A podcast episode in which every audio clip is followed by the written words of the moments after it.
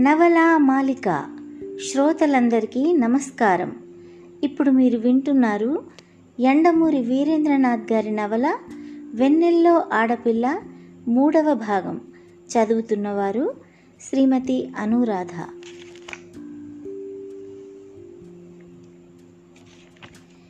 దాదాపు నాలుగు రోజుల వరకు మళ్ళీ ఫోన్ రాలేదు. మొదటి రోజు బాగా గుర్తొచ్చినా తర్వాత మర్చిపోయాడు దాని గురించి రేవంత్. నాలుగో రోజు సాయంత్రం పని కట్టేయబోతుంటే మళ్ళీ ఫోన్ వచ్చింది. ఆ అమ్మాయి ఏదో చెప్పబోతుంటే ముందే రేవంత్ మీరు నన్ను క్షమించాలి అన్నాడు. ఎందుకు? మొన్న ఫోన్లో చివర్లో అసభ్యంగా మాట్లాడాను. ఆ అమ్మాయి కొద్దిసేపు మౌనంగా ఉంది. నెమ్మదిగా అన్నది. అందులో ఆశ్చర్యం లేదని నా ఉద్దేశం. ప్రతి మనిషిలోనూ ఆ పెరానాయిడ్ సైకాలజీ కొద్దిగా ఉంటుంది. ముఖ్యంగా కళాకారుల్లో అది ఎక్కువ ఉంటుంది. అవతల వాళ్ళని శోధించే గుణం. ఉదాహరణకి నేను మీకు ఫోన్ చేశాను. ఎందుకు చేశాను? అందరిలాగే పేపర్లో వార్త చదివి ఊరుకోవచ్చుగా? నేను మీ మీద చూపిస్తున్న ఈ అభిమానం వెనుక ఉద్దేశం ఏమై ఉంటుంది? అన్న ఈ అనుమానాలన్నీ మీకు కలుగుతాయి. అన్ని కోణాలను చివరికి చిలిపితనం వైపు వెళ్ళాలన్న కోణం కూడా ఒకటి.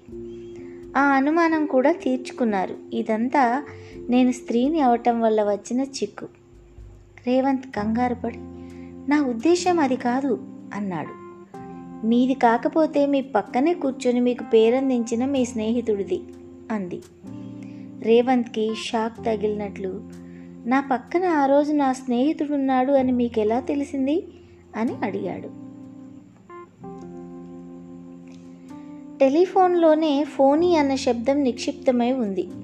మీ ఎడమ చేతి దగ్గరున్న బల్ల మీద అమాయకంగా కనపడే ఆ ఫోన్ రిసీవర్ క్రింది భాగంలో ఉండే మౌత్ పీస్ ట్రాన్స్మిటర్ దగ్గర. శబ్ద తరంగాల్ని ఎలక్ట్రికల్ ఎనర్జీ వేవ్స్గా ట్రాన్స్మిట్ చేయగల శక్తి నా దగ్గరున్న ఫోన్ రిసీవర్ పైభాగంలో బలంగా బిగించబడి ఉన్న డయాఫ్రమ్కి గాలి తరంగాల్ని సౌండ్ వైబ్రేషన్స్గా మార్చగలిగే శక్తి ఉన్నాయి. మూడు నాలుగు అడుగుల దూరం నుంచి శబ్దాన్ని గ్రహించే అలవాటు ట్రాన్స్మిటర్కి ఉంది. కాబట్టి అతడు మీకు దగ్గరగా కూర్చున్నవాడై ఉంటాడు. ఇకపోతే మంచి పొజిషన్లో ఉన్న ఆఫీసర్కి మూడు అడుగుల దూరంలో కూర్చొని రసికప్రియ అన్న పేరు అందించగలిగిన వాడు నిశ్చయంగా అతడు స్నేహితుడే అయి ఉంటాడు. నా అంచనా కరెక్టేనా? ఆ అమ్మాయి అంత సూటిగా మనిషి మనసు లోతుల కుత్సిత చేదు నిజాన్ని విప్పి చెబుతుందని అనుకోకపోవటంతో అతడు విభ్రాంతుడై అప్రయత్నంగా కరెక్టే అన్నాడు. ఆ రోజు మీతో రసికప్రియ అని అనడం వల్ల తప్పు చేశానేమో.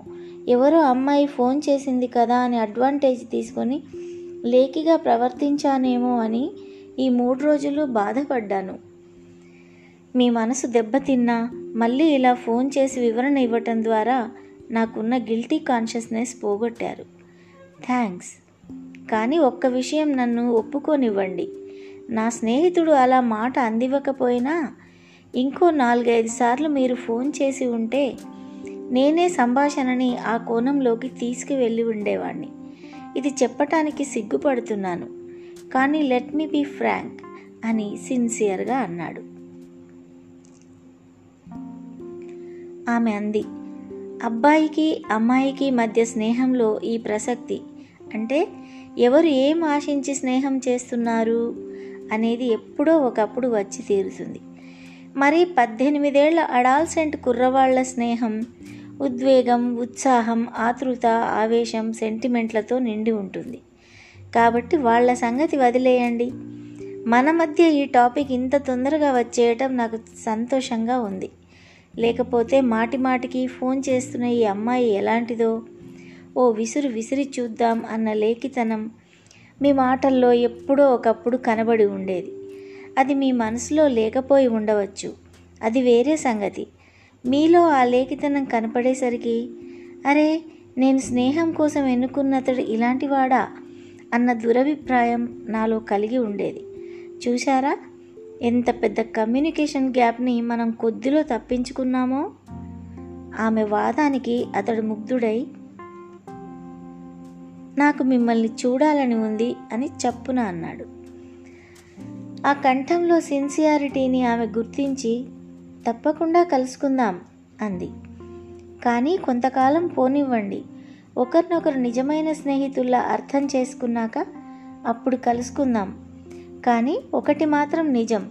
ఏదో చౌకబారు ఇంగ్లీష్ కథలోలా ఓ వారం రోజులు ఫోన్ చేసి చివర్లో మీ దగ్గరకు వచ్చి ఆహా ఇన్నాళ్ళు మీ కళ్ళ ముందే తిరుగుతూ ఫోన్ చేసినా నువ్వు పట్టుకోలేకపోయావు. చూసావా?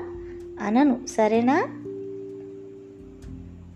అతడేదో అనబోతుంటే డోర్ చప్పుడయింది.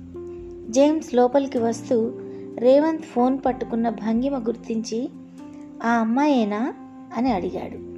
రేవంత్ తలూపటంతో దాదాపు లాక్కున్నట్లు అతడి చేతిలోంచి ఫోన్ తీసుకొని హలో బాగున్నావా అని అడిగాడు.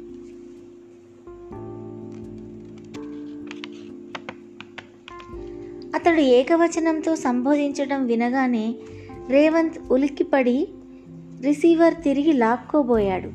కానీ అతడు ఇవ్వలేదు. నాకు తెలుసు ఈ అమ్మాయి మళ్ళీ ఫోన్ చేస్తుందని అన్నట్టు నవ్వాడు. బాగున్నాను మీరు? అట్నుంచి వినపడింది.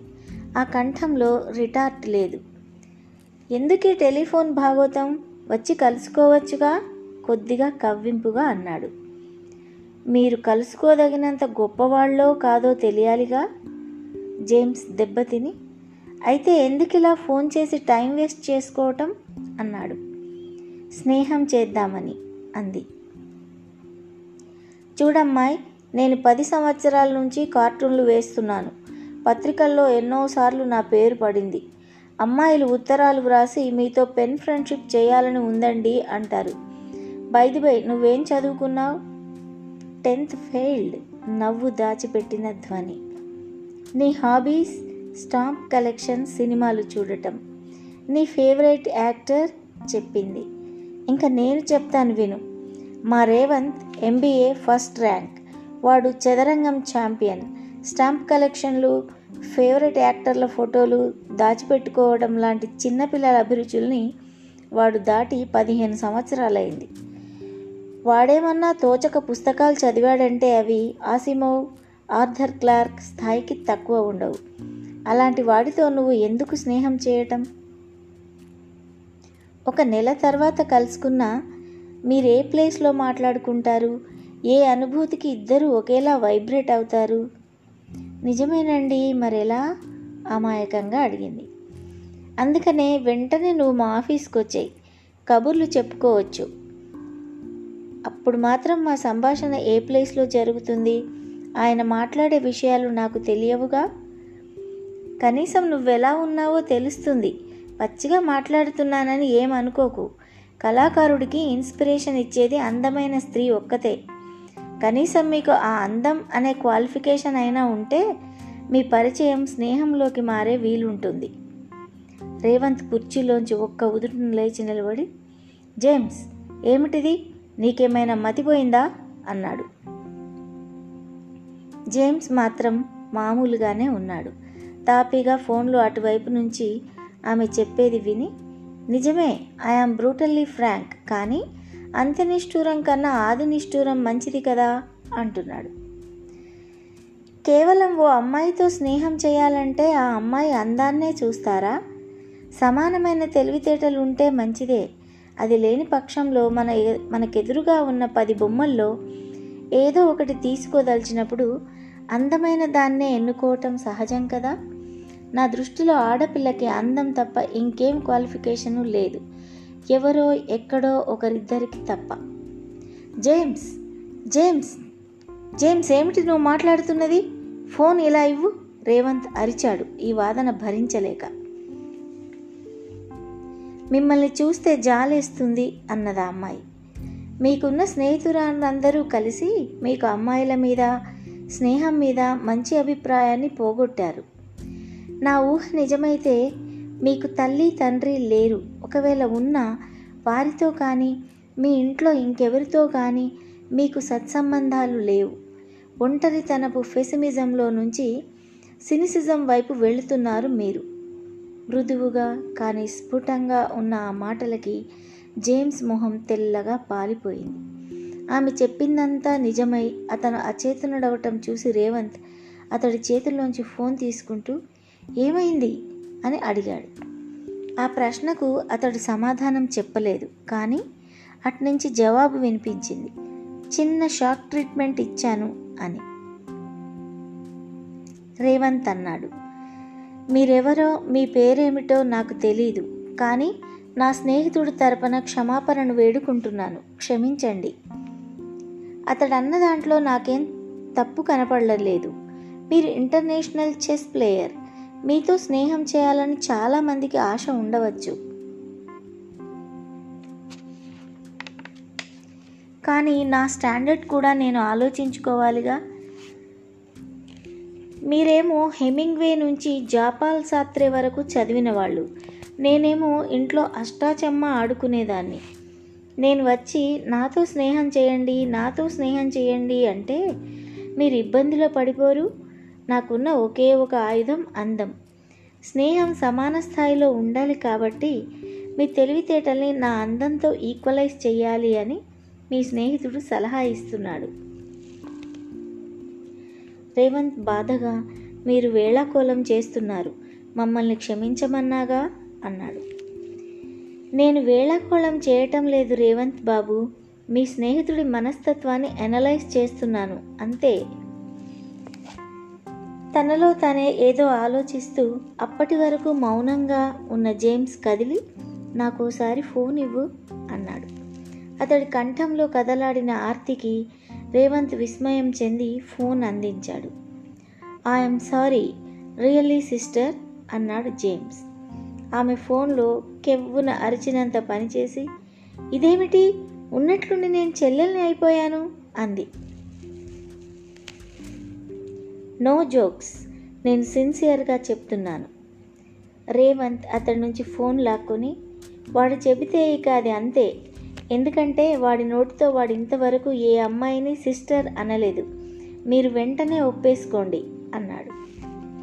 సరే. Thank you. కానీ నాదొక్క అనుమానం. ఏమిటి? రసిక ప్రియా అని మిమ్మల్ని అవమానం చేశాం. మావాడు మరీ దారుణంగా మిమ్మల్ని ఏకవచనంలో సంబోధించాడు. చాలా ఘాటైన సంభాషణ సంఘర్షణ జరిగినాయి అయినా మీకెందుకు కోపం రాలేదు? నాకు కోపం రావటం మానేసి దాదాపు ఆరు నెలలు అయ్యింది అదేమిటి? ఎందుకు? ఈ ఒక్క ప్రశ్నకి సమాధానం మనం కలుసుకున్నప్పుడు చెబుతాను. రేవంత్ బాబు నన్ను బలవంతం పెట్టకండి. ఆమె కంఠం ఎందుకో వణికింది. అతడు మాట మారుస్తూ ఇంతకీ మనం కలుసుకునేదెప్పుడు? అని అడిగాడు. కలుసుకోవాలనుకుంటే ఈరోజే కలుసుకోవచ్చు. నేనే ఫోన్ నంబర్ నుంచి మాట్లాడుతున్నానో కనుక్కుంటే అంది. రేవంత్ హుషారుగా ఎక్కడి నుంచి మాట్లాడుతున్నారు? అని అడిగాడు. పబ్లిక్ ఫోన్ నుంచి. మరెలా కనుక్కోవటం? దిగులుగా అడిగాడు. జేమ్స్ కూడా పాత విషయం అంతా మర్చిపోయి ఉత్సాహంగా వినసాగాడు. నేను బూత్ దగ్గర ఫోన్ పెట్టేసి మరో రెండు నిమిషాలు వేచి ఉంటాను. ఈ లోపులో నేనిచ్చే హింట్స్ ద్వారా ఈ నెంబర్ కనుక్కొని తిరిగి ఫోన్ చేస్తే వెంటనే మీ ఆఫీస్కి వస్తాను. పేరెలాగూ కనుక్కోలేకపోయారు కనీసం నెంబర్ కనుక్కోండి. వెంటనే కనుక్కుంటే ఓ అందమైన అమ్మాయితో ఈ సాయంత్రం టీ త్రాగొచ్చు. ఇప్పటి వరకు మీరు విన్నారు ఎండమూరి వీరేంద్రనాథ్ గారి నవల వెన్నెల్లో ఆడపిల్ల మూడవ భాగం. చదివినవారు శ్రీమతి అనురాధ.